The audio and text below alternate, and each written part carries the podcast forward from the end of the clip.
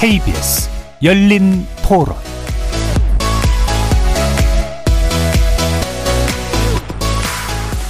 안녕하십니까. KBS 열린토론 정준희입니다.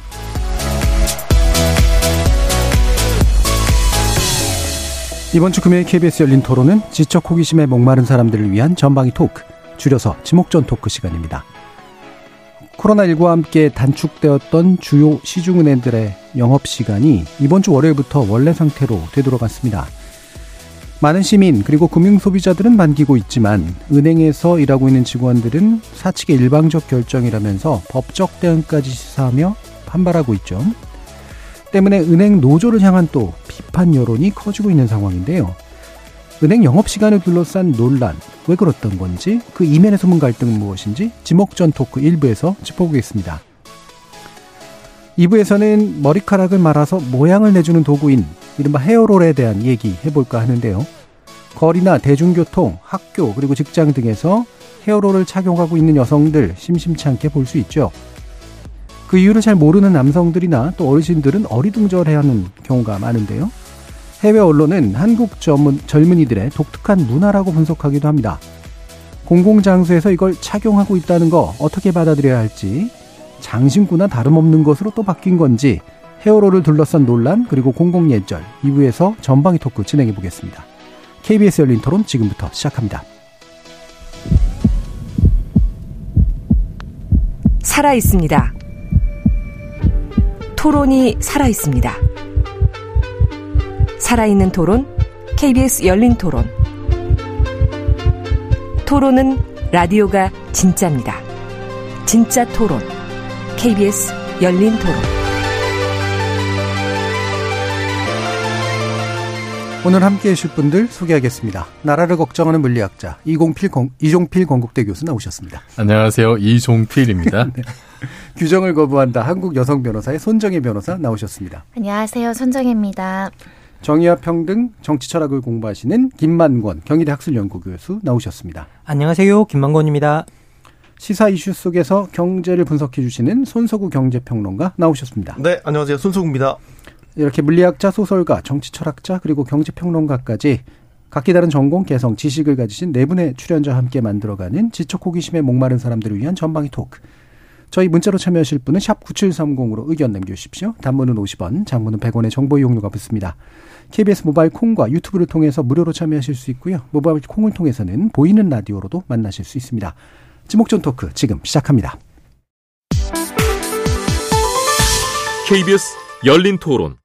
오후에 너무 일찍 끝나고 아침에는 또 늦게 시작하잖아요. 출근하는 사람이랑 이렇게 안 맞더라고요. 예전보다 어쨌건 전체 인력은 줄었고 일은 거의 뭐 비슷하다고 생각하기 때문에 그 사람들 입장을 좀 이해하는 편입니다. 갈 수 있는 시간이 적다 보니까 사람들이 좀 상대적으로 더 몰린다 해야 되나? 그 시간대가 분산이 안 되다 보니까 그런 부분이 체감이 되긴 했었습니다. 은행이 공공의 어떤 업무 성격, 서비스의 어떤 그런 부분이 월급에 충분히 반영돼 있다고 나는 믿고 있고요. 사기업하고 똑같이 하는 건 좀 아닌 것 같아요. 은행이 어떤 해야 될 도리를 안 하는 듯한 느낌? 자, 은행 영업시간에 관련된 이야기가 이제 저희 출연자 픽으로 정해졌는데요. 손석우 경제평론가를 오늘 특별히 또 모셨습니다. 근데 저희 제작진이 대단하다 싶은 게 초청해놓고 주제까지 맡기는. 이 중에 과업을 맡아주셨는데. 네. 자, 어떤 얘기 좀 하시려고. 네. 일단 영광이죠. 뭐 저한테 주제 픽할 수 있는 기회를 주셨으니까. 일단 이게 지금 시끄러워요. 예. 이게 시끄러운 이슈인 건 분명히 맞고. 은행 서비스가 아까 이제 저희 뭐 길거리 인터뷰도 나왔지만 민관 서비스이지만 공공재적 성격도 가지고 있거든요. 네네. 그러니까 더 감론을박이 뜨거운 것 같고. 어쨌든 지금 억지 춘향격으로 30일부터 영업시간을 코로나 이전 수준으로 되돌리긴 했는데 여전히 그 아래는 잠재된 갈등이 예. 있는 상황인 거고요. 이게 앞으로 또 어떻게 그 어떤 양상, 갈등의 양상으로 번져질지 모르고요. 그리고 또 하나 다른 포인트에서는 저는 이제 은행 영업시간 정상화를 놓고 일어난 이런 갈등이 사실 어떻게 보면 포스트 코로나를 맞이하는 우리 사회의 일종의 하나의 시험대가 아닌가 이런 예. 생각도 하게 됐어요. 그러니까 팬데믹을 겪으면서 저희가 일상생활에 많은 변화를 겪었지 않습니까? 상식적이었던 게 비상식적이 되기도 하고 없었던 뭐 문화나 트렌드가 생기기도 하고 인식 가치관도 코로나 전후를 나눌 정도로 많이 바뀌었잖아요. 그러니까 코로나가 지금 딱 끝나가고 있는 이 시점 이전으로 돌아가야 하는 것도 있고 돌아갈 필요가 없는 것도 있고 돌아가는 게 오히려 불편하게 된 것도 있고 이런 과정들 속에서 충돌하는 영역이 생긴다. 그래서 굉장히 혼란스러울 수 있다라는 생각을 갖게 되고요. 앞으로 사회 다양한 영역에서 이런 은행 정상화 논란 같은 다양한 영역의 갈등들이 많아질 거라고 생각을 합니다. 그래서 이 갈등을 잘 해소해 나가는 과정을 학습하는 것도 우리 사회가 포스트 코로나를 대비하는 하나의 과제다. 이런 생각을 갖게 돼서 주제를 한번 픽을 해봤습니다. 예. 네. 이게 은행 영업시간. 이게 이제 사실 이 주제를 접하신 분들은 아마 대부분의 경우는 그럴 거예요. 정상화잖아. 근데 왜 여기서 갈등이 생기지? 라고 해서 오히려 의아하게 생각하시는 분들이 많을 텐데 우리가 좀 이따 또 구체적으로 짚어보겠지만 이게 또 예전에 저희가 다뤘던 재택근무가 이제 다시 사라지고 있는 것과 비슷하면서 좀 다른 양상들이 좀 있는 것 같아요. 그래서 일단은 다른 세 분께 은행 영업시간이 줄었다는 것도 아시는지 모르시는 분들도 좀 사실 있을 것 같거든요. 예, 그리고 이게 다시 되돌아갔다라고 실제로 아시는지 그리고 거기에서 뭔가 다른 걸 느끼고 계신지 한번 여쭤보고 싶어요. 김만경 교수님 어떠세요? 저는 은행 영업시간이 단축됐다라는 건 알고는 있었고요. 예. 그리고 다시 이제 돌아간다라는 이야기가 나오고 있다는 것 정도는 알고 있었습니다. 예. 근데 실제로는 이제 이렇게 그 은행 영업 단축 시간이 저의 삶에 영향을 미치나라고 이제 물어보신다면 사실 은행 업무를 이제는 거의 다 온라인으로 그냥 다 보잖아요. 다 그렇게 이제 휴대폰으로 보고 그러기 때문에 저 개인적인 삶에는 그렇게 많은 영향을 미치진 않는 것 같은데. 근데 이제 우리가 이게 가장 큰 문제는 뭐냐면 온라인 접근성이 없는 이제 분들이 계시고 특히 그분들이 또 노년층에 또 많이 몰려 계시고 그래서 어떤 노년층에 대한 서비스나 그 부분이 또 문제가 되는 것 같고요. 그리고 딱 한 번 좀 아쉬웠던 때가 제가 이제 그 팬데믹 기간에 한 번 있었던 건 뭐냐면 어린이 통장을 한번 열려고 했더니 이것도 부모들이 직접 이제 그 오프라인에 가야 되더라고요. 그렇죠. 미성년자니까. 예, 근데 그게 저희가 또 맞벌이다 보니까 거기 갈 시간을 좀 찾는 게 상당히 좀 힘들긴 좀 하더라고요. 그런 것들이. 그래서 그 부분에서는 또 은행 업무 시간이 좀 짧은 거는 좀 아쉬웠던 때는 다 그 순간이 한 번이었던 것 같아요. 예. 예. 실제 큰 불편은 잘 안 느끼시는 편인 것 같은데. 자녀분에게 막대한 유산을 벌써 남겨주려고. 그런 건 아니고. 예. 그랬으면 좋겠습니다. 알겠습니다. 자, 변호사님은, 실제 은행 가실 일은 많이 않으실 것 같은데. 그러니까 예를 들면 은행을 한번 가기 위한 업무를 하려면 한 달이 걸리는 제 자신을 많이 발견합니다. 왜냐면 OTP 카드를 연장을 해야 되는데 한 달 동안 못 가는 거죠. 왜냐면 업무가 4시에 안 끝나는 거죠. 그런 문제 때문에 항상 쫓기고 가다가 항상 법원에 땡땡 은행이 항상 있습니다. 그럴 때 아니면 거의 한 달 동안 못 간다 이렇게 보시면 될 것 같고요. 법원은 특정 은행이 주로 많은가 보죠. 네, 법원 안에는 인지대도 수납해야 되니까 항상 은행이 있어요. 그러면 근무 시간에 재판 갔다 가는데 그런 동선이 안 맞으면 정말 오래 걸렸고 우리 남편 같은 경우는 최근에 이제 대부분 연차 내고 중요 업무를 보죠. 대출 내거나 그럴 때는 그냥 오전에 늦게 가버리거나 그런 식이어서 아마 직장인분들이 이 이슈에 반응하더라고요. 도대체 4시에 끝나면 직장인들을 어떡하란 말이냐라는 거는 사실 이 이슈와 상관없이 은행이 과연 일률적으로 4시에 닫는 게 타당한가에 대한 이슈로 전환되는 댓글들을 많이 봤습니다. 그렇죠. 또 그런 면에서 또 불편을 느끼시는 분들 당연히 또 있을 것 같고. 이종필 교수님은? 저도 그 은행 업무를 거의 스마트폰 앱으로 하기 때문에 사실 일상적으로 큰 불편을 느끼지는 못했어요. 그런데 가끔 저도 이제 대면 업무가 필요할 때가 있는데 제가 그 계좌 중에 일부는 그냥 오프라인으로 두고 있는 게 있거든요. 예. 그냥 혹시나 하는 마음에. 오프라인 둔다는 거 온라인 계좌를 온라인으로 뭔가 올려놓지 않은 상태? 네. 아예 그냥 제가 직접 통장을 들고 가서 업무를 보게끔 개설해 둔 계좌가 한두 개쯤은 있어요. 혹시나 싶어서. 이분도 비자금 쪽이 좀. 그냥 혹시나 하는 마음에. 그런 게 있는데 이제 그 관련된 일을 할 때는 굉장히 좀 불편하지만. 왜냐하면 학교나 동네 근처에 있던 지점들이 다 폐쇄가 요즘 많이 없어졌죠. 그거를 지금 한번 통장을 다시 갱신을 하려고 하면은 아주 먼 거리를 가야 되고 그리고 한번 갔더니만 사람이 엄청나게 많은 거예요. 그래서 한 시간 정도 제가 기다렸다가 그냥 저는 통장 발급 받는 건데 그랬던 경우도 있고 그리고 예를 들어서 흔한 일은 아닙니다만 뭐 주택담보대출이라든지 이런 인생에 되게 중요한 문제잖아요.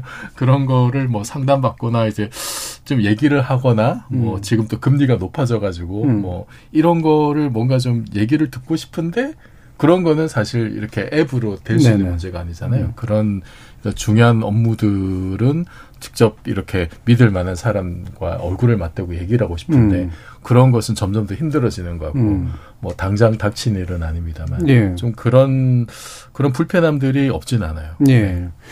네. 얘기를 길게 들어봤는데 노년층의 불편함에 좀 가까운 것 같은데. 자, 그러면 이 불편함 사실은 있잖아요. 이렇게 구석구석 있는데 과연 어떤 해결 방법이 맞는 거냐, 뭐 뒤에서 좀 더 얘기를 해보고, 일단 아까 제가 처음부터 말씀드렸지만 보통 분들은 그냥 당연히 옛날로 돌아가는 게 맞는데 이거 가지고 노조가 반대하거나 갈등하는 도대체 근거가 뭐지? 이렇게 이제 생각하시는 분들도 있을 것 같아요. 네. 나름의 이유가 없지 않을 텐데 어떤 건지 한번 말씀 한번 들어보죠. 손석구 평. 네네.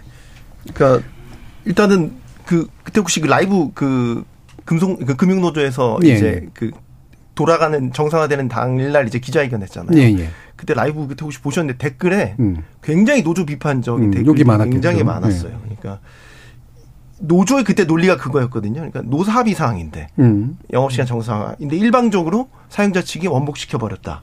이게 포인트가 되거든요. 예. 그러니까 소비자 입장에서는 그런 감정을 느끼셨던 거니까 은행을 이용하는 주체는 난데 정작 나는 좀 이 논의에서 빠진 것 같은 느낌. 그리고 이제 타이밍도 좀 안 좋았던 측면이 있었어요. 그러니까 작년에 금리가 워낙 많이 올랐으니까 금리 때문에 대출이자 부담 엄청 커진 상태고 은행들 뭐 이런 가운데 사상 최대 영업이익 냈다고 하고요.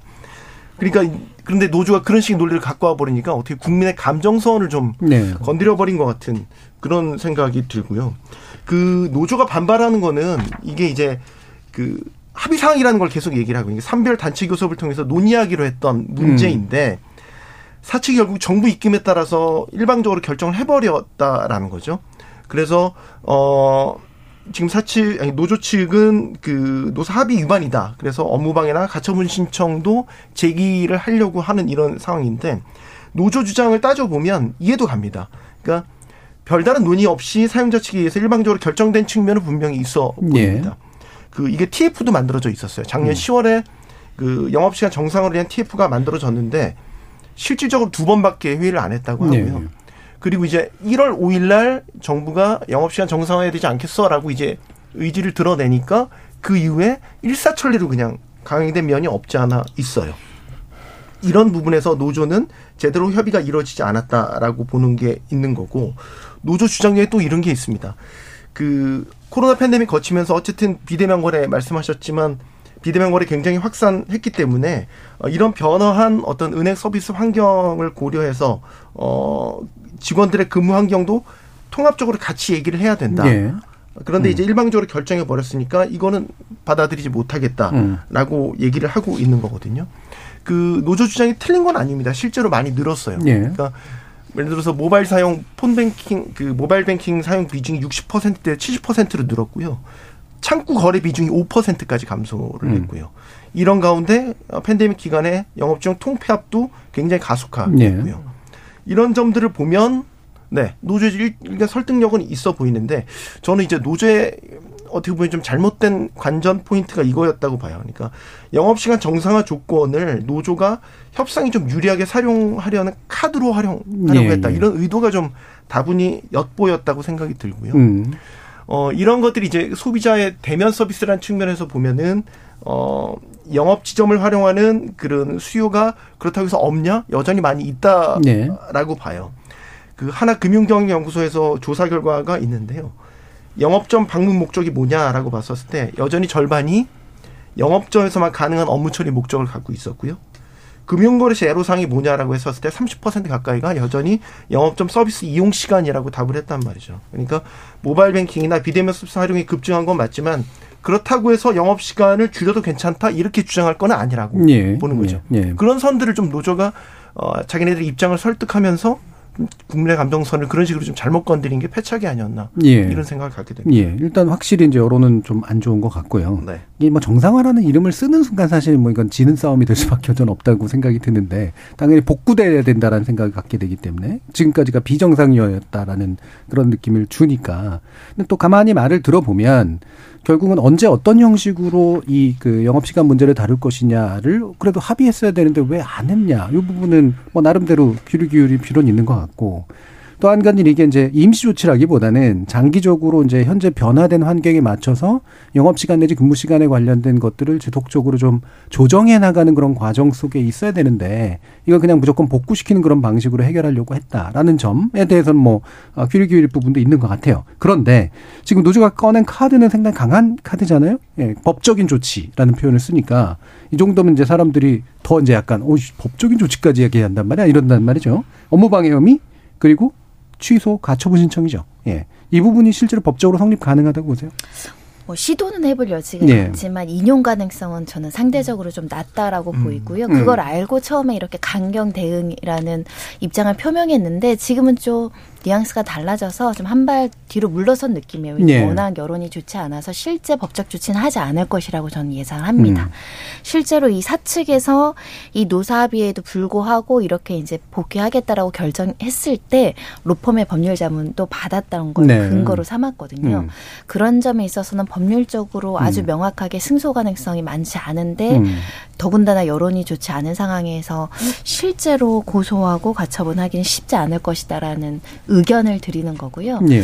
다만 일반적인 구조는 이렇습니다. 우리가 어떤 근로조건이나 우리 근로관계에 관련된 법령들을 보면 근로조건은 노사합의로 규정하게 되어 있고 좋게 변하는 건 모르겠지만 불이익하게 변경하는 거는 노동자들과 합의를 봐야 되거든요. 예. 기본적으로. 근데 어찌됐든 뭐 팬데믹이라는 이유는 있었지만은 또 사정 변경도 발생을 했지만은 근로조건이 늘어나는 거니까 이거는 어느 정도의 기본적인 그 절차적인 정당성을 좀 구비를 해야 되는데 우리가 아예 안 할 마음이 아니었고 원래는 1시간 늘리는 거 30분까지는 동의할 마음도 있었고 뭐 탄력이나 탄력제로 시간 변동하는 거나 이런 거랑 연계하면 우리가 충분히 협의하려고 생각을 했는데 외부 법률 자본 받고 그냥 딱 결정해버리니까 노조는 우리를 무시하는 거야? 라는 반응이 나올 수밖에 없고. 근데 이게 이제 개인과 회사 간의 관계에서는 그런 반응이 가능한데 여기에 국민이나 소비자가 껴있으니까 소비자들이 화를 내니까 아, 그게 아니라요. 저희 다시 숙고해 보겠습니다. 이렇게 된 것 같아요. 예, 근데 예. 제가 보니까 그만큼 은행 업무라는 것이 우리 일상 생활에 너무 밀접한 연관이 있어서 예, 국민적인 어떤 여론의 흐름이나 사회적인 그 관심사를 보면서 이제 결정해야 되지 않을까 생각이 들고요.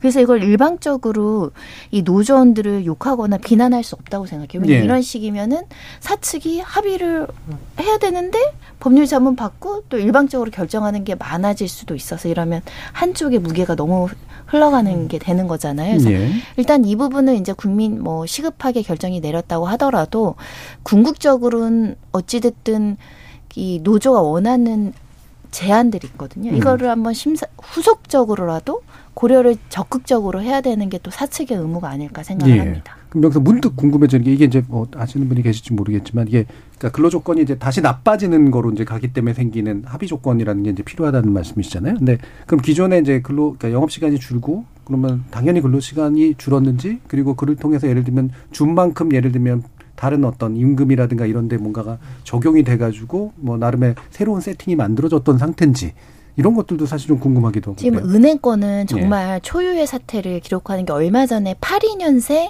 정년퇴직, 뭐 희망퇴직 예. 보셨을 거예요. 제가 82년생이잖아요. 아, 한참 예. 일할 제가 이제 예. 우리 강조하시군요. 82년생 01학번들이 퇴사하는 거예요. 예. 뭐 다른 제2금융권으로 간다던가 인터넷 은행으로 간다는 건데 그만큼 퇴직 권고가 많은 분위기. 그래서 점포수도 너무 많이 줄었을 뿐만 아니라 직원들도 굉장히 많이 떠나가면 직원들 숫자가 줄어들면 남은 사람들에 대한 업무 강도는 늘어나니까 그런 과도기적인 상황에서 또 은행들이 어려우니까 임금피크제도 다수 많이 시행을 해서 네. 임금피크제 소송도 지금 각각 은행별로 굉장히 많이 발생하고 있거든요.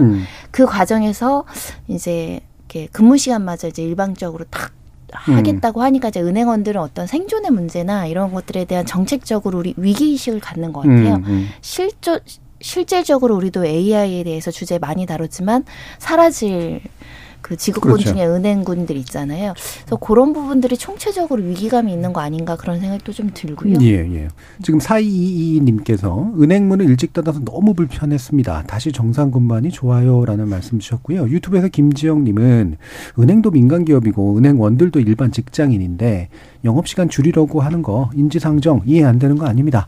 노조를 무조건 악으로 모으는 게 또 오히려 해결에 방해된다고 생각합니다. 라는 말씀도 주셨습니다. 또 0014님은 코로나19 명분으로 단축 영업한 것도 이해가 안 가지만 코로나19가 완화된 지금 영업시간 환원도 반대한다는 거 도무지 납득이 어렵습니다.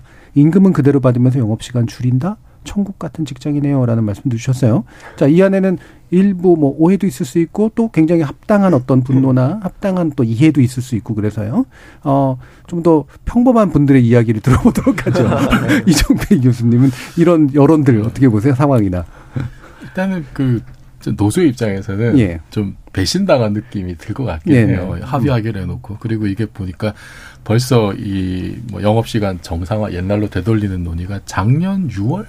뭐 그때부터 이제 뭐 나왔던 거고 갑자기 튀어나온 건 아닌데 그동안 뭐 노사양측이 대체 뭘 했는지 이런 생각도 들고 근데 저는 기본적으로 이것이 그냥 뭐 영업시간을 뭐 1시간 늘리냐 줄이느냐 이 문제보다도 그 이면에 있는 어떤 좀 큰 변화? 네. 그러니까 디지털로 전환되는 어떤 과정에서 그것이 팬데믹 때문에 가속화됐고 그러면 필연적으로 그 대면 서비스가 줄어들 수밖에 없거든요. 이미 팬데믹 이전부터 사실 지점들은 줄어들기 시작했고 그러면은 우리 집에서 가까운 직장에서 가까운 은행 지점들이 없어지면은 그것이 예를 들어서 영업시간이 30분이나 1시간 단축된 것보다 더 큰 불편을 초래할 수 있는 거거든요. 예. 사실은. 근데 거기에 대해서는 누구도 책임을 지지 않아요. 그냥 그렇죠. 이거는 당연한 추세다. 우리 회사에 이익이 안 생기니까 그거는 당연하게 쳐주면서 그러면은 그 뭐 어떤 그 노조의 어떤 그 영업시간 단축에만 이렇게 그 책임을 묻는 것은 네네. 좀 불공평한 면이 있다는 생각이 먼저 들어요. 그 사실 그 문제는 영업시간 문제는 예를 들어서 뭐 국민은행 같은 경우에는 9to 6 뱅크 이런 것도 지금 운영하고 있다고 합니다. 네. 이게 뭐 이제 뭐 오전 전 9시에서 4시까지 하고 오후 전 11시에서 6시까지 네, 일부 영업점은 그런 식으로 네, 일부는 그렇게 거죠. 하는 데가 있고 또 뭐 신한은행은 이브닝 플러스, 토요일 플러스 이런 토요일에도 네. 얘를 뭐 지금 보니까 5시까지 영업하는 이런 서비스들이 있거든요. 그래서 저는 이거는 어떻게 보면 본질적으로 좀 부차적인 문제, 본질적인 예. 문제에서 봤을 때 어쩌면 부차적인 문제일 수 있는데 그 우리 소비자 입장에서 봤을 때는 너무 이제 피부에 와닿는 문제니까 민감해질 수 있는 하지만 좀 근본적인 문제도 한번은 좀 들여다봐야 되지 않느냐. 예. 그래서 좀 그 어쨌든 추세는 그렇게 지금 무인화 그리고 디지털화 이렇게 가는 거는 피할 수 없는 경향인 것 같아요. 그런데 그렇게 되면 필연적으로 그 소외되는 계층들이 생긴단 말이에요. 그런데 대해서 예. 서비스 공백을 어떻게 메울 것인가 지금 이런 쪽으로 가야 되는데 그런데 거기에 대해서 논의는 좀 상대적으로 부족하지 않느냐. 예. 그리고 사실 기존의 은행 말고 지금 새로운 빅테크들이 이제 은행업에 많이 진출하면서 판도가 완전히 바뀌어버렸잖아요. 예, 예. 바뀌어버렸는데 실제 기존의 은행들은 예를 들어서 지점들은 다 폐쇄하는데 강남의 부자들 사는 동네는 또 프라이빗 뱅킹을 위한 새로운 서비스도 많이 개설하고 있거든요. 이거는 은행이 그래도 공공재이고 소비자들 차별하면 안 될 것 같은데 예. 부자들에게는 그런 서비스를 늘리면서 일반 사람들에게는 좀 이렇게 홀대하는 거 아니냐라는 생각도 사실 들어요. 예. 그래서 그런 좀 총체적인 면을 한번 좀 짚어봤으면 어떨까 싶습니다. 예. 아까는 노년의 분노에 가까운데 지금 빈자의 분노에 가까운 그런 이야기를 들었습니다. 둘 다 속하였고요. 예. 근데 결국 핵심적으로 보면 그러니까 근로조건을 어떻게 할 거냐의 문제는 일단 한 가지 굉장히 중요한 이슈고. 대신 이제 소비자에 대한 서비스로서 이제 영업 시간을 어떤 식으로 탄력적으로 이제 운영할 거냐 또 별개의 이슈인데 이거를 한꺼번에 묶어서 이제 잘 해결할 수 있는 방안이 중요한데 이쪽으로 이제 지금 초점이 안 맞춰지고 있다는 얘기죠. 김만권 교수님.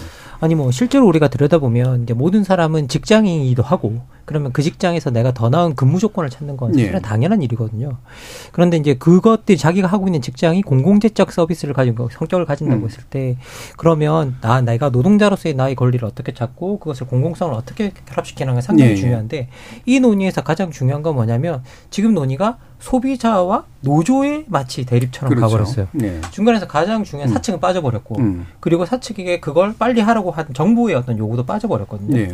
근데 이제 소비자 입장에서 봤을 때는 그런 요구가 사실은 이 영업시간이 좀 늘었으면 하는 욕구가 크기 때문에 네. 그런 요구가 자기 이익에 맞기 때문에 사실 이게 사측과 그리고 정부의 요구는 사실 보이지 않는 어떤 그런 상황이 되어가고 있는 것 같아요. 네. 그러다 보니까 자연스럽게 노조와 그다음에 소비자의 대결이 돼가고 있는 구도인 것 같은데 근데 사실 우리가 이게 내부를 들여다보면 영업시간이 30분 아래 위로 늘어났다는 건 뭐냐면 출근 시간이 30분 빨라지고 퇴근 시간이 30분 늦어진다라는 뜻이잖아요. 근데 실제로 이제 우리가 이 안을 들여다보면 은행이 뭐 업무를 열기 전에 보통 9시에 업무를 연다고 해도 최소한 1시간에서 30분 이상 빨리 출근을 해야 되고요. 그렇죠. 그다음에 퇴근도. 또 끝나고 난 다음에 업무 마감 시간이 짧게는 3시간, 길게는 5시간. 그렇죠. 참고는 닿더라도 그렇죠. 뒤에서 남을 일을 하죠. 예. 그리고 이제 마감을 해야 되기 때문에 상당히 이제 그 실제로 퇴근하는 시간들은 보통 뭐 8시, 9시가 뭐 흔하다고 이제 제가 그렇게 이야기를 들었습니다. 사실 이제 그런 환경 속에서 일하고 있기 때문에 근무 시간에 대해서 좀 민감하게 은행원들은 반응할 수밖에 없다라는 좀 생각이 좀 들고요. 그리고 더 나가서 저는 가장 중요한 게 또 하나의 포인트가 이번이 단순한 하나의 케이스가 아니라 이렇게 그냥 사측의 일방적 요구에 따라서 노조가 한번 끌려나가기 시작하면 사실 다음 케이스들이 또 똑같이 작용할 수 있거든요. 네. 네. 예, 그렇기 때문에 결국은 노조의 입장에서는 여기에 대해서 이렇게 일방적으로 그러니까 원래 협상하기로 했는데 아예 협상 없이 가버렸기 때문에 그 부분에 대해서는 이제 문제를 좀 제기하는 부분에 대해서는 뭐 우리가 이것까지 비난할 수 있을까라는 생각은 듭니다. 예. 예. 지금 김정훈님께서 사실 은행 영업시간이 4시까지인 거지 은행은 퇴근이 4시인 건 아닌데 많은 분들이 잘못 알고 계십니다. 라는 말씀도 주셨는데 자 이렇게 평범한 듯 보였던 분들의 비범한 이야기들에 대해서 비범하신 전문가께서는 어떻게 생각하시는지 한번 들어보죠. 어떻습니까? 네. 이 논쟁. 그러니까 저가 따로 취재한 게 하나 있는데 사용자 측 그 쪽이랑 좀 얘기를 해봤는데 약간의 그 노조와 얘기하는 게 달라요. 그러니까 오해가 있어서 제가 그냥 짚고 넘어가는 식으로 얘기를 할게요. 일단은 이 노조에서 얘기하는 건 이게 산별 그 단체 협상 사항이다. 근데 사용자는 그렇게 얘기 안 해요. 네. 2021년 이것과 관련해서 그 합의를 했었을 때에는 단협은 이제 2년에 한 번씩 하는데 단협이 없던 해였기 때문에 중앙 노사위원회에서 합의를 한 것이다라는 차이가 있고요. 그리고 당시 영업시간 단축 관련 합의 내용은 정부 방역 지침상 실내 마스크 착용 의무가 해제되기 전까지 영업시간 1시간을 단축한다고 합의를 했다. 그러면 이 뜻은 착용 의무가 해제되면 단축 의무 유지도 사라지는 것이다. 네. 그런 법적 해석을 받았기 때문에 이제 지금 이제 다시 정상화로 돌려놓은 거고요. TF에서 협의가 소극적이었다. 거기에 대해서도 이제 얘기를 하는 건 뭐냐. 논의와 합의가 다르다는 거예요. 그러니까 앞에 영업시간 단축과 관련된 합의는 성결 조건이 해결됐으니까 풀어지는 게 당연한 거고 TF에서 논의는 논의대로 이어가겠다라는 거예요. 그러니까 논의에서 어젠다로 삼은 게 세 가지거든요. 근로시간 유연화, 주 4.5일 근무제, 영업시간 운영 방안. 이거는 영업시간을 정상화로 하는 건 하는 거고 이거에 대한 논의는 계속해서 이어가겠다라는 건데 노조의 생각은 다르다라는 거죠. 이걸 같이 패키지로 묶어서 영업시간 정상화를 놓고 얘기를 하자라는. 그게 거죠. 이제 협상력이 생기니까 또 노조 측은 생각하겠죠. 거기서 차이가 오는 거에 대한 거는 이제 제가 짚고 넘어가고 싶어서. 네. 사측의 해석은 법률적으로 충분히 타당하고 가능한 이야기이긴 합니다. 네, 그래서 이제 입장 차이가 발생하는 건데 아까 말씀드린 것처럼 그 노조가 지금 연계해서 협상하고자 하는 그 유연성, 아까 탄력 점포제라고 표현을 했는데 뭐 예를 들면 제가 오늘 무슨 업무 때문에 그 시장을 돌았어요. 청량리 무슨 시장들 가면 9시에 문을 닫더라고요. 오전 9시에. 그런데는 조금 일찍 열어서 좀 일찍 닫아도 무방하죠. 근데 이제 오피스가 많은 데는 좀 늦게 열어서 그 어느 인터뷰 보니까 은행원들이 오전에는 사람이 없어요. 그러니까 일찍 출근할 필요가 없어요. 이런 주장도 나오더라고요. 그런 데는 좀 늦게 10시에 해서 뭐 5, 6시까지 하고 그러면 굉장히 합리적일 것 같은데 모든 은행이 일률적으로 은행 시간을 설정해 놓은 게 뭔가 보안상의 문제가 있을까? 서로 시제를 맞춘다고 하잖아요. 그런 문제를 극복할 수 있는 방안만 있으면 어느 동네는 11시에 열어서 뭐 7시까지 하고 어느 동네는 뭐 7시에 열어서 뭐 2시까지 하고 뭐 이렇게 할 수 있지 않을까. 그런 고민을 한번 해보는 것도 나쁘지 않을 것 같다라는 생각이 들더라고요. 그러니까 또 이제 또 노조 입장에서 또 다시 보면은 그러니까 당연히 협상력도 얻고 싶을 테고 사실 그거는 나중에 논의하자는데 이거 논의할까? 이게 이제 정작 풀리고 나면 네, 또 이런 생각도 아마 사실 들 테고. 그리고 공격들이 이제 굉장히 많은데, 뭐 이를테면 너희들 지금 뭐 그 사상 그 금리로 인해서 엄청나게 돈 벌고 성과급도 많이 받고 있고, 저는 사실 이런 표현 좋아하진 않습니다. 이런 꿀직장들을 너희들 꿀 빨면서 다니는데 우리들은 고통스러운 데는 뭐 하는 짓이야라고 하는 사실은 감정적인 비난이긴 하지만. 이게 이 감정을 해결하지 않으면 사실은 여론을 바꾸기는 굉장히 어려울 거 아니에요. 어떻게 보시는지 손 평론가님은. 이게 은행원들한테 니네 억대 연봉 받고 꿀직장 아니 이런 얘기하면 진짜 맞을지도 모르겠어요. 예. 진짜 맞을지도 모르겠어요. 예. 저도 제가 임원급이랑도 한번 얘기를 해보고 예. 노조에 가입되어 있는 이제 평직원들 얘기를 했는데 공통적으로 그 얘기하면 굉장히 민감해 하고요. 이제 그 은행 직원들의 그 실제 영업 환경이 생각보다 많이 열악하대요. 예. 그러니까 예전처럼 이제 지점 영업도 힘들지만 영업점들이 통폐합되니까 없어진 곳의 지역의 손님들이 이제 그렇죠. 오시잖아요. 업무 가중도 되게. 그러니까 쉽게 말해서 하루 종일 사람이 치여서 죽는다는 거예요. 막 그런 얘기도 하더라고요. 그리고 이거 혹시 슬라이딩이라고 아세요? 슬라이딩 고객. 슬라이딩 고객? 이 업계 용어인데 슬라이딩 예. 고객이라고 하더라고요. 4시가 닫는 시간이잖아요. 4시가 슬라이딩도 오는 시간이 아니고 4시가 이제 입점 예. 기준 시간이에요. 그래서 그렇죠. 정말 슬라이딩 하듯이 뛰어들어오시는 예. 그 고객들 뒷문으로 들어간 적이 있습니다. 고백하시네요. 예. 굉장히 많대요. 예. 근데 이제 그런 분들이 이제 예를 들어서 어르신이다 그러면 뭐 세세히 설명해 드려야 되고 그러면 정말 30분은 기본이고요. 1시간 넘게 그런 분들 응대해 드려야 되는 게 이제 다반사고요. 그러면 실제 영업 마감 시간은 5시 넘어서 끝나는데 이제 마감 업무 해야 되잖아요. 앞서 3시간, 4시간 걸린. 그럼 진짜 8, 9시에 퇴근하는데 그럼 시간 외 수당이라는 걸 이제 신청을 할 수 있잖아요. 합의사항은 그래요. 근데 실적으로 많이 못 한대요. 네. 그러니까 이게 지점마다 비용 그거를 이제 계산을 연마다 내서 결산을 내는데 지점장의 눈치가 보인다는 거예요. 지점마다 너 비용 왜 이렇게 많이 썼어? 오라네 뭐 이런 식의 얘기들이 나오는 게 불편해지니까 이 시간에 근무를 하고서도 못 하고 그냥 공짜 노동을 해야 되는 경우도 다반사고 예. 출근 시간도 이제 9시 영업 시작하면 8시 반까지 출근해서 준비를 해야 되는데 예. 이것도 그냥 뭐 너무나 그냥 만연화돼 있대요. 공짜 노동이라는 게.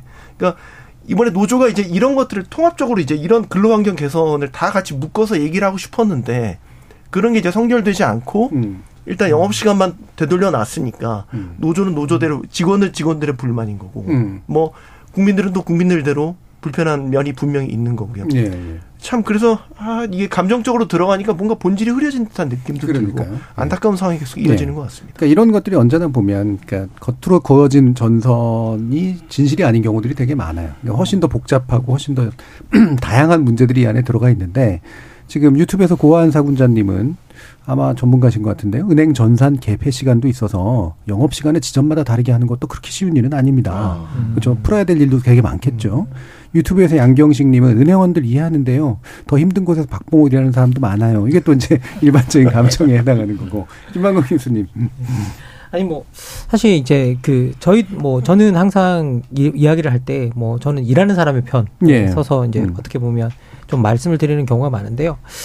기본적으로는 우리가 이제 뭐 우리가 봤을 때 그냥 이게 그냥 괜찮은 그런 직업들이 또 들어가서 보면 또 힘들고 어렵고 정말 뭐 그런 것들이 많고요. 그래서 우리가 뭐 단순히 그렇게 보지 말고 노동자가 자기의 권리를 찾아가는 과정은 인정하면서 그것들이 조금 더 공공적으로 서비스가 될 때 또 공공에 맞게 사실 어떻게 보면 그런 부분에서 정부의 개입이나 이런 것들이 좀 필요하다고 생각이 들거든요. 그런데 이런 것들을 단순히 뭐 노사의 대립으로 냅두고 아니면 그리고 이용하는 소비자와의 대립으로 냅두고 정부가 이걸 그냥 방관해서는 안 된다라는 생각은 좀 들고요. 그래서 이 부분에 대해서는 이 서비스 자체가 공공재의 성격을 가지고 있다고 한다면 충분히 정부가 또 개입할 수 있는 여지들이 있다고 저는 생각이 들거든요. 그래서 정부가 조금은 이 문제를 푸는데 좀 개입하고 도움을 줬으면 좋겠다라는 게 저 개인적인 생각입니다. 예전에 그 영업시간도 원래 금융감독 그 규제 사항이었어요. 그러니까 9시부터 4시까지 영업을 의무적으로 하게 했는데 이제 풀렸고요. 그 최근 들어서 이제 영업점 통폐합 문제 관련해서 은행들이 비용만 따지면 너무 가열차게 통폐합을 해버리니까 그렇죠. 그걸 이제 금융감독원이 직접 개입을 할 수는 없어서 은행연합회랑 같이 모범 기준을 만든 게 있거든요. 그래서 이런 조건일 때만 영업점을 통폐합하세요라는 모범 기준이 있기는 한데 강제 사항이 아니다 보니까 아무래도 은행 그 경영진 입장에서는 비용 우선 기준으로 따지게 된다는 거죠. 근데 문제는 여전히 현장 가서 해야 되는 그 처리해야 되는 업무들이 상당히 많이 있거든요. 그러니까 이거를 노사 간의 갈등 뭐 이런 식으로만 내버려 두면 결국 피해를 보는 건 소비자가 될 가능성이 크다는 거죠. 그렇죠. 예를 들면 만약 영업점의 영업 부담을 줄여주려면 금융당국에서 비대면으로 풀 수 있는 그런 것들을 더 많이 풀어줘야 되는 것도 있어요. 규제를 여전히 일부 풀어줘야 되는 거. 대면으로만 해야 되는 것들을 묶어놓는 게 많이 있거든요. 그러니까 이거를 예를 들어서 은행 측의 잘못이다 이렇게 일방적으로 몰아갈 수 없다라는 거죠. 그러니까 말씀하신 대로 정부나 은행 경영진이 방관자적 입장에서만 이렇게 놓고 있는 거는 상당히 무책임하다라는 면이 있는 거죠. 그렇죠. 중요한 문제들이 가려지는 것들이 확실히 좀 있는데 손 변호사님은 뭐 법적인 해결 위주로 물론은 평상시에는 생각하시겠지만 법적인 해결과 플러스 기타의 어떤 방식들이 좀 이 부분에 있어서 좀 중요하다고 보세요? 저는 이미 이렇게 이제 사회적으로 관심을 받는 주제가 됐으니까 그 은행과 노사 측에서 아주 솔직하게 본인들이 원하는 니즈와 그리고 현실에 맞는 대안들이 있잖아요. 네. 그게 비용 때문에 안 되는지 아까 말씀하신 전산망 때문에 안 되는 것인지 현실적인 구조적인 문제가 있으면 국민들을 설득해 나가면 좋을 것 같아요. 왜 4시밖에 업무 시간 할 수밖에 없는지. 예, 예. 가장 큰 불만이 6시까지 안 해지고 7시까지 안 하고 토요일 날 안 한다는 거잖아요. 다른 직역과의 이런 차이점이 있다. 예. 여러 가지 문제가 있기 때문에 구조적인 이런 문제가 있다 그러면 이 성난 지금 직장인들이 왜 너희들은 그렇게 짧게 해서 우리를 연차내면서 은행을 가게 하느냐라는 국민적인 불만을 잠재울 수 있을 것 같은데 그게 설명이 별로 없죠. 네. 그런 것들을 좀 했으면 좋을 것 같고요. 결국은 사실은 은행의 가장 큰 문제는 앞으로 발생할 인원 감축에 대한 그 불이익한 어떤 이제 정년 보장이 안 된다는 거죠. 네. 정년 보장을 대신한 임금 피크제도 계속적으로 소송에서 다퉈지고 있어서 근데 이거는 저희 사회 발전에 따른 불가피한 현상이잖아요. 네. 그래서 새로운 어떤 직역 창출이라든가 이런 것들도 전방위적인 대안을 마련해야지만 문제가 풀리는 거 아닐까 생각이 들어요. 예, 예. 그러니까 제가 예전에 이건 꽤 한참 전이라 근데 이제 외국이 이제 금융산업이 발달한 데들에서 나타났던 현상이 한국에서 시차를 두고 나타나거든요. 근데 그때 생활했을 때 그 주말 여는 점포들이 있었는데 실제로는 그게 즉각 처리되는 게 아니라 받아놓고 나중에 실제 은행의 업무가 시작되면서 그거를 받아서 처리하는 그런 방식으로 사실은 진행이 되더라고요. 네. 그래서 이게 소비자들은 일단 뭔가 처리가 된 것처럼 느끼니까 이제 그래도 그나마 낫지만 실제 이제 처리 시차들도 생기는 그런 것들도 있더라. 뭐 그래서 이게 사실 생각보다 굉장히 복잡한 문제겠구나라는 그런 생각이 좀 듭니다. 자, 그럼 마지막으로 이종필 교수님은 어떤 말씀 주시고 싶으세요? 올 초에 4대 은행 희망 퇴직자가 2,000명 정도라고 이렇게 그런 보도도 있던데 이게 어쨌든 시대가 이렇게 급변하는 과정에서 좀 겪을 수밖에 없는 그런 과도기적인 현상이 아닌가 싶고 저는 기본적으로 이런 전환기에서 우리가 자꾸 노동 시간을 어떻게든 좀 늘리는 것보다는 줄이는 쪽으로 가는 것이 그러면서 삶의 질을 높이는 것이 전반적인 추세다. 그래서 우리가 은행 다른 직장에서도 너네는 왜 영업시간 줄여 이것보다도 우리는 왜 노동시간이 그대로일까. 네. 은행 가는 시간을 우리 사업장에서도 좀 더 확보를 해주는 게 사실은 더 좋은 거죠. 좀 더 그런 발상의 전환으로 우리가 그러니까 새로운 기술을 적극적으로 활용해서 노동시간을 줄일 수 있는 쪽으로 좀 그렇게 생각을 하는 게 좋지 않을까 싶습니다. 예. 물리학자의, 나라를 걱정하는 물리학자의 고민이셨고요. 자, 오늘 이제 피까지 해오신 우리 손 평론가님. 네. 마지막으로 또 한 말씀 부탁드리죠. 저는 이번 사태 이제 여러 가지 조사도 하고 막 공부해 보면서 전 챗GPT가 떠올랐어요. 예. 사용 많이 해보셨겠지만 굉장히 무섭거든요. 이게 어디까지 발전할지가 겁나는데 저는 은행 업계에서도 정말로 챗GPT 같은 정말 고성능의 AI가 도입될 날이 멀지 않았다고 보고 이 얘기는 은행 환경이 우리가 상상했던 것 이상으로 정말로 빠르게 변할 수 있다. 라는 생각을 하게 되거든요. 이미 비대면 주담대 서비스도 있다고 그러더라고요. 네. 이거 소름 끼치게 정말 사람같이 상담해 주잖아요. 그러면 지금 영업시간을 단순하게 줄이고 얼마 늘리고 이거를 생각할 게 아니라 생존권이라는 측면에서 우리가 AI로부터 우리의 일자리를 지켜야 된다는 생각도 해야 되지 않을까라는 생각이 들어요. 그래서 이게 위험한 발언일 수 있는데 영업시간을 이렇게 줄여달라고 얘기를 할 게 아니라 오히려 법으로 우리의 영업시간을 어느 정도는 보장해줘야 되는 거 아닌가라는 생각까지 들 정도로 정말 은행 환경이 빠르게 변화하고 있다라는 점을 한번 얘기를 해보고 싶었어요. 그러니까 저는 답을 내는 건 화두를 던진 겁니다. 그 정도로 은행 환경이 빠르게 변하고 있으니까 완전히 새로운 관점, 더 미래지향적인 관점에서 논의를 해봐야 되지 않을까. 네, 마지막으로 이런 말씀 드리고 싶습니다. 오프라인에서 반드시 해야 될 것들을 정하고, 그다음에 뭐 이를테면 취약계층들에 대해서 이제 반드시 해야 될 서비스를 정해주면서 그게 이제 기본적인 영업시간하고 영향을 주 근무 조건에 대해서 또 같이 논의하고 이런 것들이 이제 같이 풀어줘야 될 여러 가지 문제들인 것 같습니다. 이현진님께서 우리 근무 환경이 좋지 못하다고 저들을 끌어내리면 다 같이 취약해지는 건가요? 선행하는 또 저들이 있어야 우리도 올라갈 수 있지 않을까요? 라는 그런 말씀도 주셨습니다. 자, 우리 일부를 통해서 영업시간 단축에 관련된 현재의 갈등, 그러나 그 이면에 어떤 부분들이 있었는지 한번 짚어봤습니다. 여러분은 KBS 열린 토론과 함께하고 계십니다.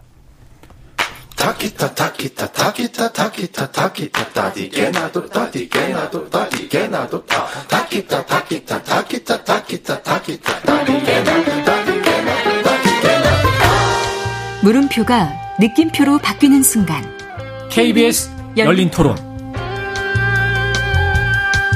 제가 헤어를 하고 다니거든요. 학교 복도에서나 길가에서 많이 하고 다녀서 학생들은 이렇게 하고 다니는 사람들 많아가지고 헤어롤을 밖에서까지 굳이 해야 되냐 싶은 마음이 조금 들게 됐던 것 같아요. 그런 거는 솔직히 조금 집에서만 해야 되는 게 아닌가. 지하철에서 앉아있는데 땅콩을 까먹는 거야. 떨어지잖아요. 넷포키를 하나 갖다 줬거든요. 여기다가 깎아서 버리세요. 그런데 그런 행동이라든가. 저는 직장인인데 사무실에서 하는 것도 많이 봤어가지고 사실 크게 신경 안 썼던 것 같아요. 개인에게 피해가 안 가면 될 것 같아요. 피해가 가냐 안 가냐가 기준일 것 같고, 헤어롤 같은 경우에는 헤어롤을 한다고 해서 나한테 피해가 가는 건 아닌데 손톱 같은 경우에는 그게 버려지니까.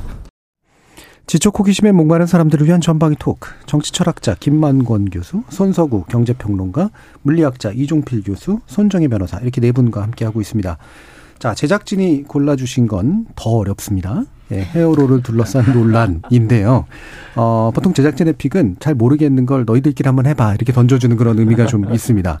아, 근데 이것도 이제 제가 아까 이제 뭐 아느냐 모르냐 이렇게 물으면 자존심 상하긴 해서 보통 안다고 대답할 수밖에 없는데 진짜 아시는지 궁금한데 많이 보시긴 하죠, 실제로 이종필 교수님은. 저는 저번 학기부터 이제 전면 비대면 수업으로 전환이 됐었는데.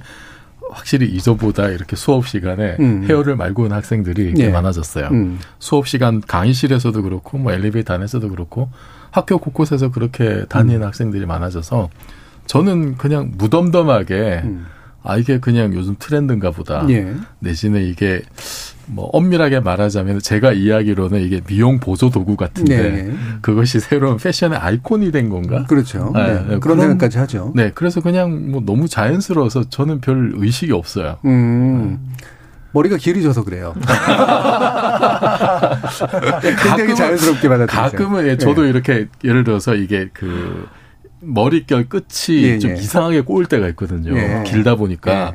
그래서 이때는 나도 저 학생처럼 여기 끝에다 헤어롤을 잘 말면 내가 원하는 방향으로 이게 돌아갈까 라는 약간의 부러움이 생길 때도 가끔 있습니다. 보통 이게 앞에 하고 다니잖아요. 그렇죠. 저는 모아이 석상 같은 느낌이 좀 들어가지고 그래서 이게 혹시 패션 아이템인가 이런 생각까지 할 정도인데 실제로 그렇게 사용하시진 않을 것 같긴 합니다만. 아니, 저는 아침마다 헤어롤을 합니다. 왜냐면은 그러니까 요즘엔 드라이기가 워낙 잘 나와서 드라이기로 말면 헤어롤과 같은 효과를 낼 수 있는 문명의 기기들이 많은데 저 같은 세대도 아침 학 하고 있는데 갑자기 택배가 오거나 그 우체국 아저씨가 올 때가 있어요. 말고 그걸 봤거든요. 그것도 약간 이상해요. 근데 이제 지하철이나 사무실이나 이런 거 하고 있으면 속으로는 저런 거 하지 뭐라고 하면 안 되지라고 하는데 속으로는 누구한테 잘 보이고 도대체 저건 언제 빼는 건가. 예뻐 보이려고 한 건데 그러면 이렇게 특정한 사람 언제 만나니까 그 전까지 이렇게 이쁘게 마시는 거잖아요.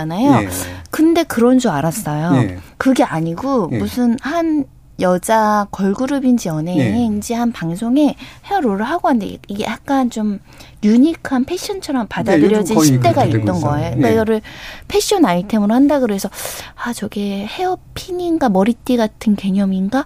그럼 이해가 되는데 그럼 헤어롤이 좀 멋있게 나와야 되는데 똑같아요. 시장에서 많은 헤어롤은 똑같아서 그냥 재미있는 현상으로 보고 있습니다. 속으로는 아, 좀 신경 쓰인다. 그런 느낌은 있어요. 예. 일단 이제 손 변호사님에게서 이제 우리가 확인할 수 있는 건 이게 성별의 문제는 분명히 아니다. 요부에 대한 시각은 세대성의 문제일 수도 있고 직업에 관련된 문제일 수도 있고 또는 성향의 문제일 수도 있고 다양한 이제 시각들이 있었을 것 같은데 김만근 교수님은?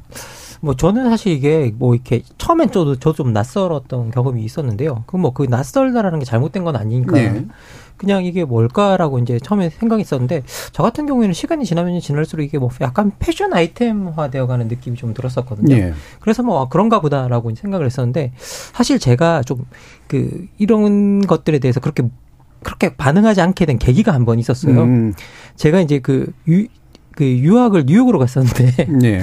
뉴욕의 지하철에 제가 충격적인 장면을 한번 본 적이 있었거든요. 뉴욕 지하철은 온갖 충격들이 다 있지 않습니까? 그게 뭐냐면 어떤 친구가 예. 음료수를 마시다가 음료수 캔을 그냥 지하철 트랙에 그냥 버리는 거예요. 예, 던져서. 예, 그 트랙에. 예, 레일에. 그래서 레일에 그대로 버려서 이건 뭔가 처음에 그랬는데 더 놀라운 건 다 그렇게 버리는 거예요. 근데 쓰레기통 옆에 있어요. 예, 예. 옆에 있는데 그렇게 버리는 게 너무 많은 거예요. 이건 또 처음에 뭔가 이렇게 생각을 좀 했었거든요. 그래서 그게 옳다라는 게 아니라 그게 너무나 그냥 일반적으로 행해지는 걸 보니까 좀 너무 좀 이상했던 경험이 좀 있었고요. 그리고 예. 또 좀 미국 가서 처음에 수업 시간에 정말 이해할 수 없었던 게 교수님들이 강의를 하는데 애들이 다 밥을 먹는 거예요. 아, 예. 그건 너무 과한 거 아니에요? 네. 미국은 많이 그런 거예요. 애들이 다 밥을 먹어요. 그래요? 네, 뭐 애들 막 뭘 먹는 거예요. 뭐 이렇게 수업 시간이 어떤 점심 시간이나 저녁 시간에 걸쳐서 뭘 먹어요. 다. 아, 예, 예. 저희 교수는 다리 올려놓는 애들은 굉장히 많았어요. 예, 그러니까 그걸 먹으니까 이건 또.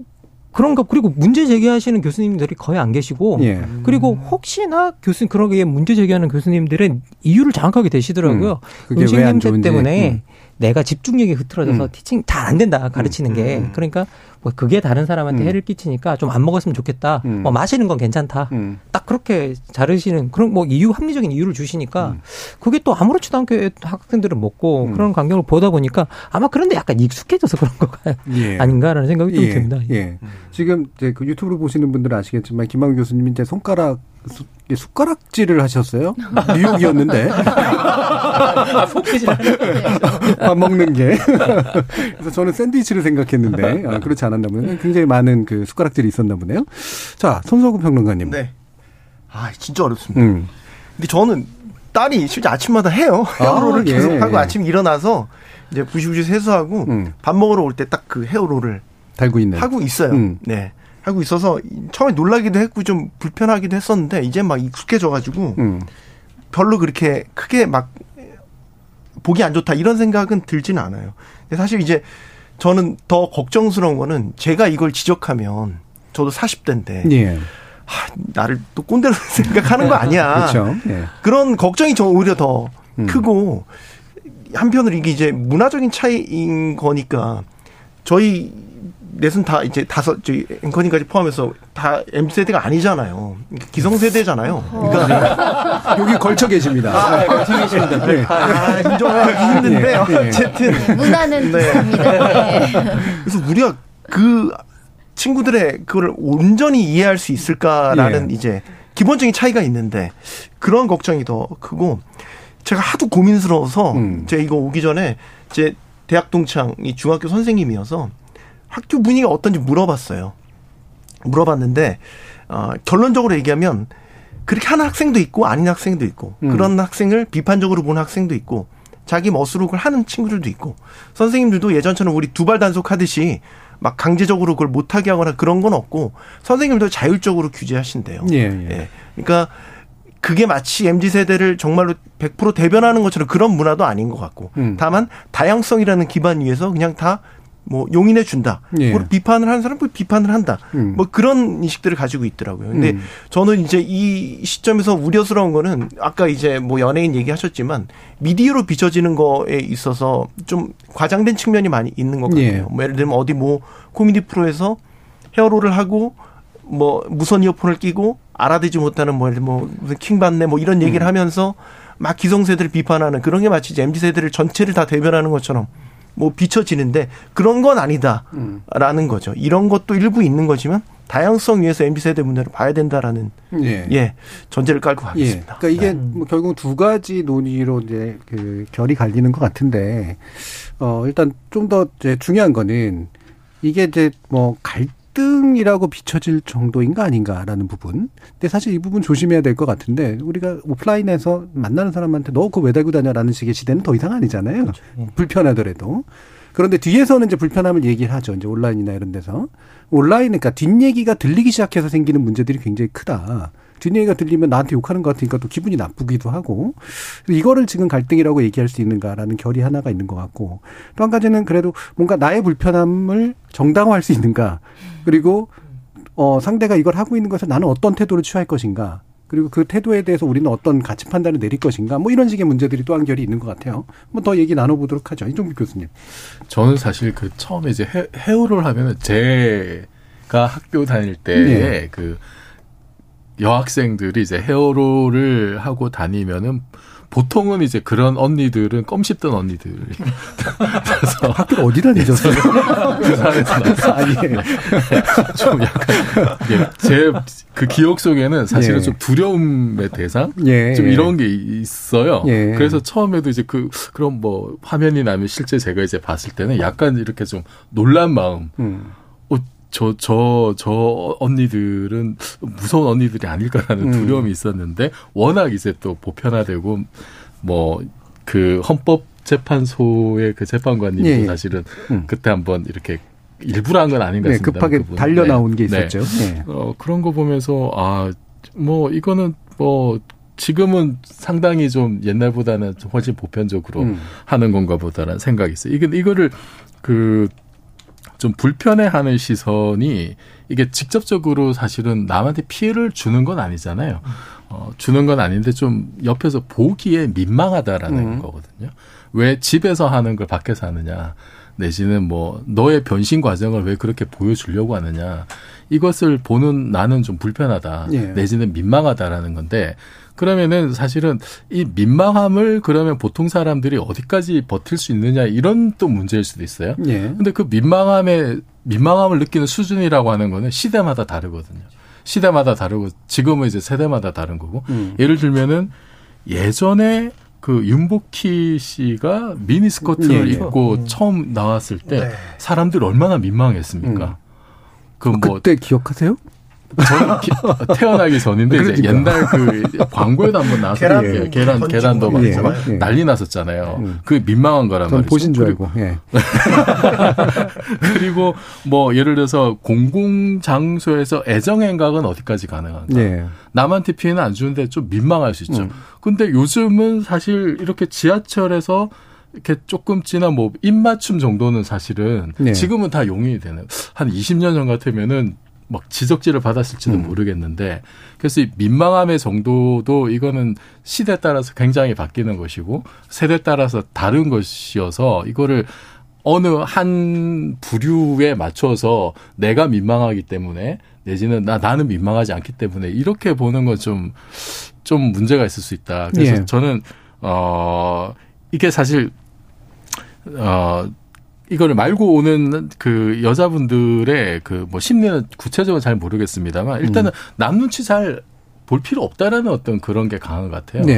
직접 피해도 주지 않고 해서 저는 그런 거를 좀 이렇게 이해해 주는 게 나의 민망함을 조금은 내가 좀 참는 것도 괜찮지 않을까 저는 그런 생각입니다. 지금 최지영님은 집에서 할 수 있는 거면 집에서 하는 게 좋지 않을까요? 라는 말씀 주셨고 정지인님은 한 30년 전 헤어롤을 머리 뒤에 말아놓은 걸 모르고 버스에 탄 적이 있어요. 옆에 있던 같은 학교 학생이 롤 말렸다고 알려주자 얼굴이 빨개져서 허겁지겁 뺐던 기억이 나네요. 격세지감입니다. 라는 말씀 주셨고요. 30년 전이군요. 유튜브의 브란트님은 피해를 주냐 안 주냐가 쟁점인 것 같은데 피해가 없어도 경험해보지 못했고 익숙하지 않다는 이유로 문제 삼는 거 이해가 되질 않습니다. 라는 말씀도 주셨습니다. 자, 과연 이제 공적인 공간 또는 사적인 공간 어떻게 구별하는 걸까? 그리고 이 민망함에 대한 태도에 대해서 어떻게 생각해야 될까? 결국 이런 문제들이네요. 김만권 교수님. 뭐, 사실 이제 저희들이 근본적으로 우리가 같이 살고 있기 때문에 어떤 관계 속에서의 어떤 공공성 같은 것들이 생겨나는데, 이제 그런 공공의 공간에서 우리가 어떤 태도를 취하고 뭐 어떤 복장을 하고 이런 것들에 대한 일종의 사회적 합의 같은 것들은 어느 정도는 있는 것 같아요. 네.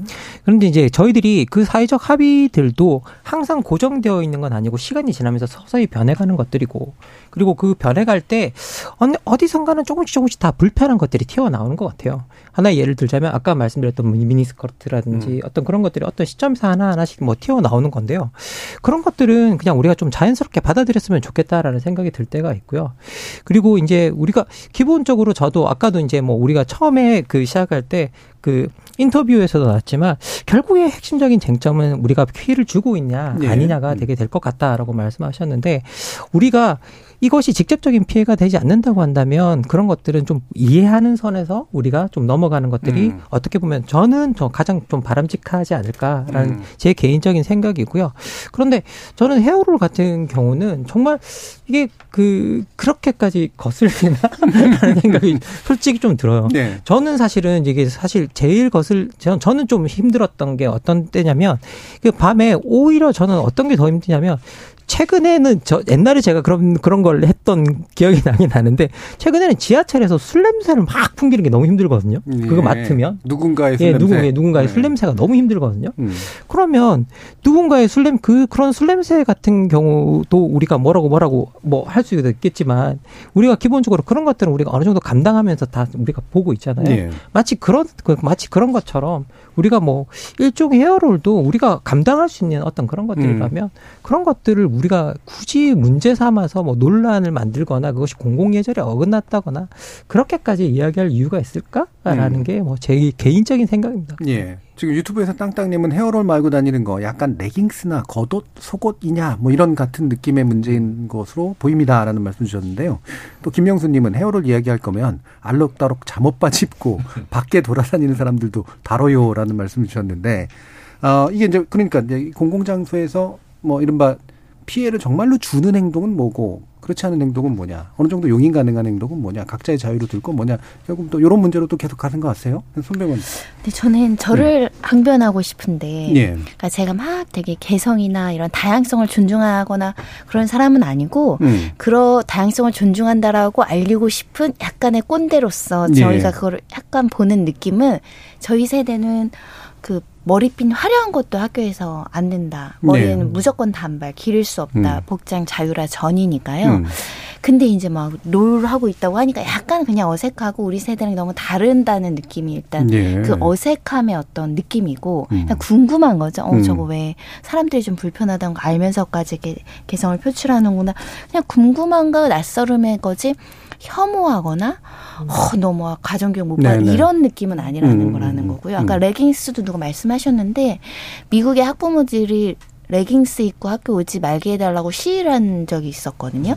그러니까 세계 곳곳에서 각자 내가 하지 않았던 행동에 대한 그 약간 낯설음의 불편함을 표출하는 거죠. 그러니까 서로 그걸 양해해 줬으면 좋겠어요. 이렇게 낯설어할 수도 있고 불편해할 수도 있다. 그리고 그들의 개성이고 다양성일 수 있으니까 이제 그거를 수용하는 과정 속에 있다. 근데 그걸 조금 낯설어한다고 너 꼰대 이렇게 규정해버리는 순간 죄송해요 이렇게 되니까 대화가 안 되잖아요. 그래서 서로 조금 이해해 줬으면 좋겠다라는 생각 한번 해보고요. 근데 지금 아까 말한 술 취한 그런 분들이나 막 쓰레기 무단, 이거는 사실 공중 도덕과 질서의 문제니까 그거랑 개성을 표현하는 문제는 조금 달리 봐도 좋겠다라는 생각해보죠. 예. 공공 질서의 문제랍니다. 방금 김문수님. 아니, 술 냄새는 규제하진 않죠.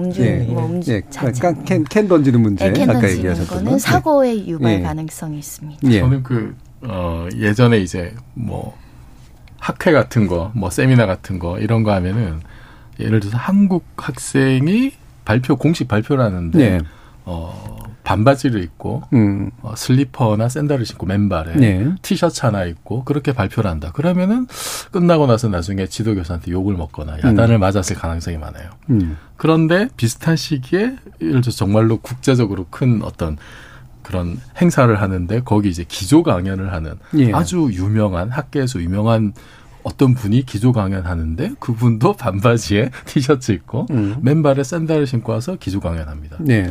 근데 그 둘을 보는 한국 사람들의 반응이 이제 어떻게 나가냐면 학생이 건방지게 우리나라 학생이 하면 학생이 참 건방지고 예의도 없고 이렇게 나가다가 외국의 유명한 석학이 이제 그렇게 하면 아, 역시 자유분방해. 근데 사실 과학하는 사람들은 특히 물리학에서는 자유분방함이 굉장히 중요하거든요. 예. 이것은 정말 최고의 덕목 중에 하나입니다. 아, 그렇군요. 의외네요. 네. 예. 복장, 그래서 사실 티셔츠나 반바지나 이런 것이 그게 어떻게 보면 공식 드레스 코드 비슷한.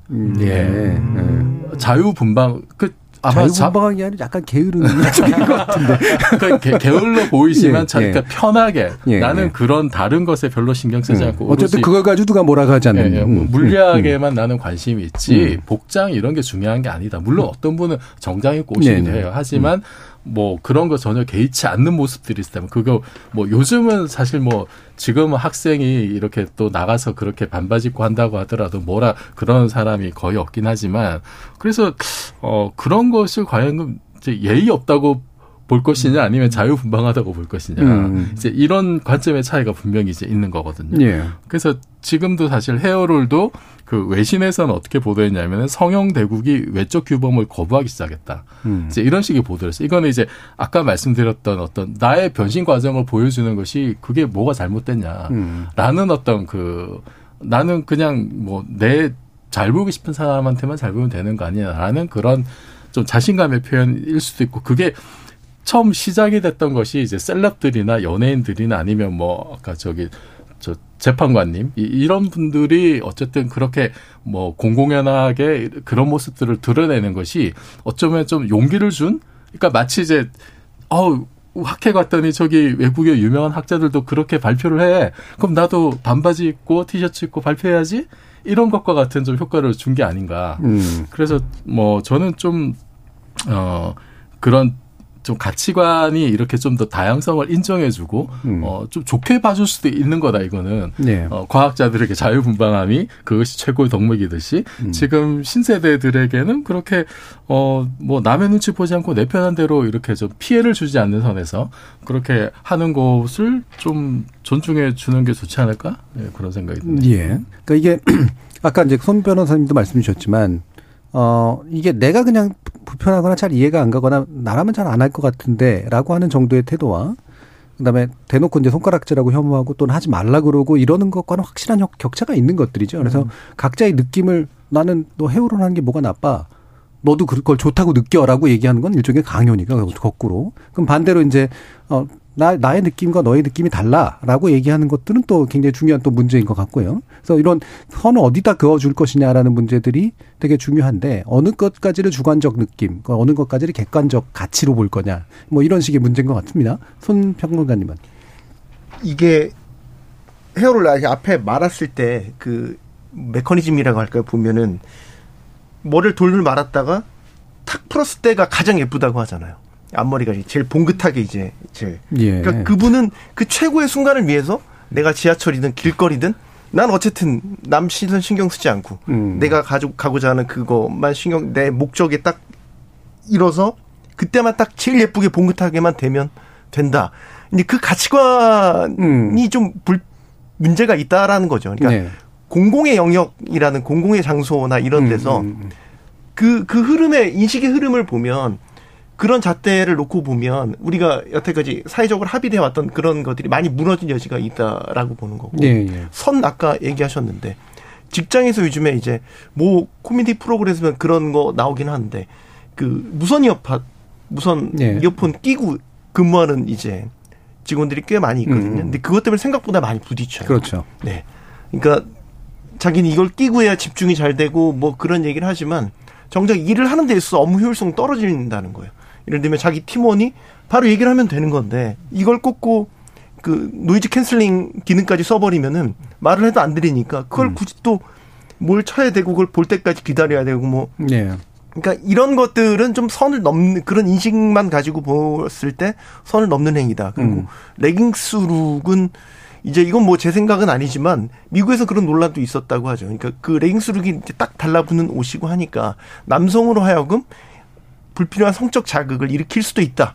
뭐 이런 식의 논쟁도 미국에서 붙었다고 하잖아요. 그러니까 선은 분명히 있는 것 같습니다. 예. 물론 뭐 헤어롤 같이 이제 그런 거는 뭐 유쾌한 트렌드다 뭐 이렇게 볼 수도 있겠지만 그런 관점을 갖고 다 언제까지 허용할 것이냐라고 본다면 지켜져야 될 선은 분명히 있다고 봅니다. 예. 네. 저는 많이 허용될 것 같습니다. 예를 들면 복장 말씀하셔서 법조계가 제일 꼰대스럽고 보수적인 동네잖아요. 예. 법정에서 헤어롤 하고 변호할 수 있나요? 절대 안 되죠. 제가 한번 시도해 보면 이제 소문이 쫙 어느 저 변호사가 힘든가 보다 이제 소문이 많이 날 것 같고 판결에 영향을 미칩니다. 네. 네. 근데 법조계도 엄청 달라진 것이 예전에는 딱 정장 정말 잘 차려입고 가장 좋은 양복 입고 해야 되는데 예전에 박신양 씨가 나온 영화인지 드라마인지 기억이 잘 안 나요. 변호사인데 책가방과 운동화를 신고 나왔어요. 아, 센세이션 했습니다. 예. 그렇게 법정 가는 변호사가 없거든요. 근데 지금 운동화 신고 들어가시는 변호사님들 굉장히 많습니다. 네네. 예전에 민소매 원피스 입고 출정했던 변호사님의 소문이 엄청 났었거든요. 지금은 이렇게 투피스 같은 것들도 많이 입으시고, 저는 불과 얼마 전에 이제 방송을 해야 되니까 검은색 좀 어두운 계열 정장이 아니라 저한테는 이렇게 보라색이거나 분홍색이거나 이런 정장이 꽤 많거든요. 그러니까 분홍색 입고 한번 법정 간 적 있어요. 다른 분들은 신경 안 쓰는 것 같은데 오래된 법조인들이 약간 쳐다보는 그런 느낌 있잖아요. 그 상황에선 제가 헤어롤을 하고 있었던 겁니다. 근데 이제 근데 제가 그럼에도 불구하고 색깔 튀는 정장을 입고 재판정을 나갔던 것은 어느 정도 분야에 좀 바뀌었기 때문에 가능했던 거거든요. 그래서 제가 볼 때 이게 이런 논란을 하다가 결국은 개성을 그 개인의 개성을 수용하는 방향으로 사회가 흐를 수밖에 없다. 예. 그래서 과도기적으로 우리가 헤어롤도 한번 혐오하지 말고 차별하지 말고 한번 생각해보고 뭐 공중도덕과 법질서 안에서 그런 것들이 조금 예방주사 맞듯이 한 번씩 맞는 가정이 아닐까 저는 그렇게 생각이 들어요. 여전히 마음속에선 안 해도 될 것 같은데 하지만 결국 내가 어느 순간 10년 지나서는 뭐 당연하지 뭐 괜찮네 뭐 이렇게 사회가 가지 않을까 해요. 예.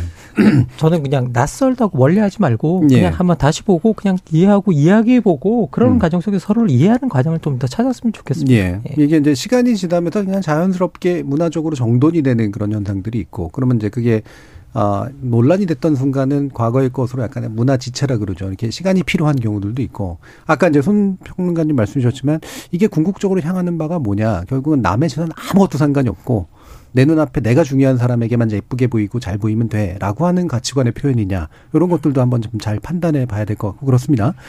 자 4194님이 자유로운 것도 좋지만 상의 이탈이하고 대중교통 이용할 수는 없는 것 아닙니까? 그것도 남에게 피해는 안 주잖아요. 라는 말씀이신데 이거 논의하면 좋긴 하겠습니다만 예, 일단 그런 의견이 있으신 걸로 받아들이고요.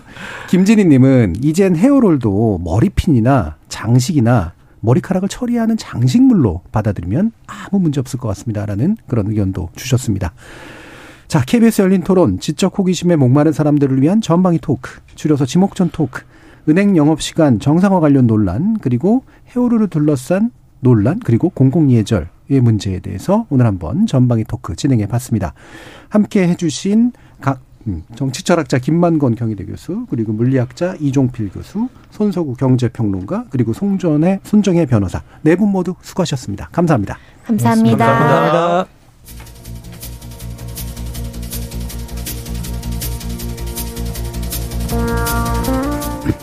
문화에 관련된 가장 유력한 정의 가운데 하나는 생활 양식, 즉 특정 집단에서 받아들여지는 삶의 형태와 가치관인데요.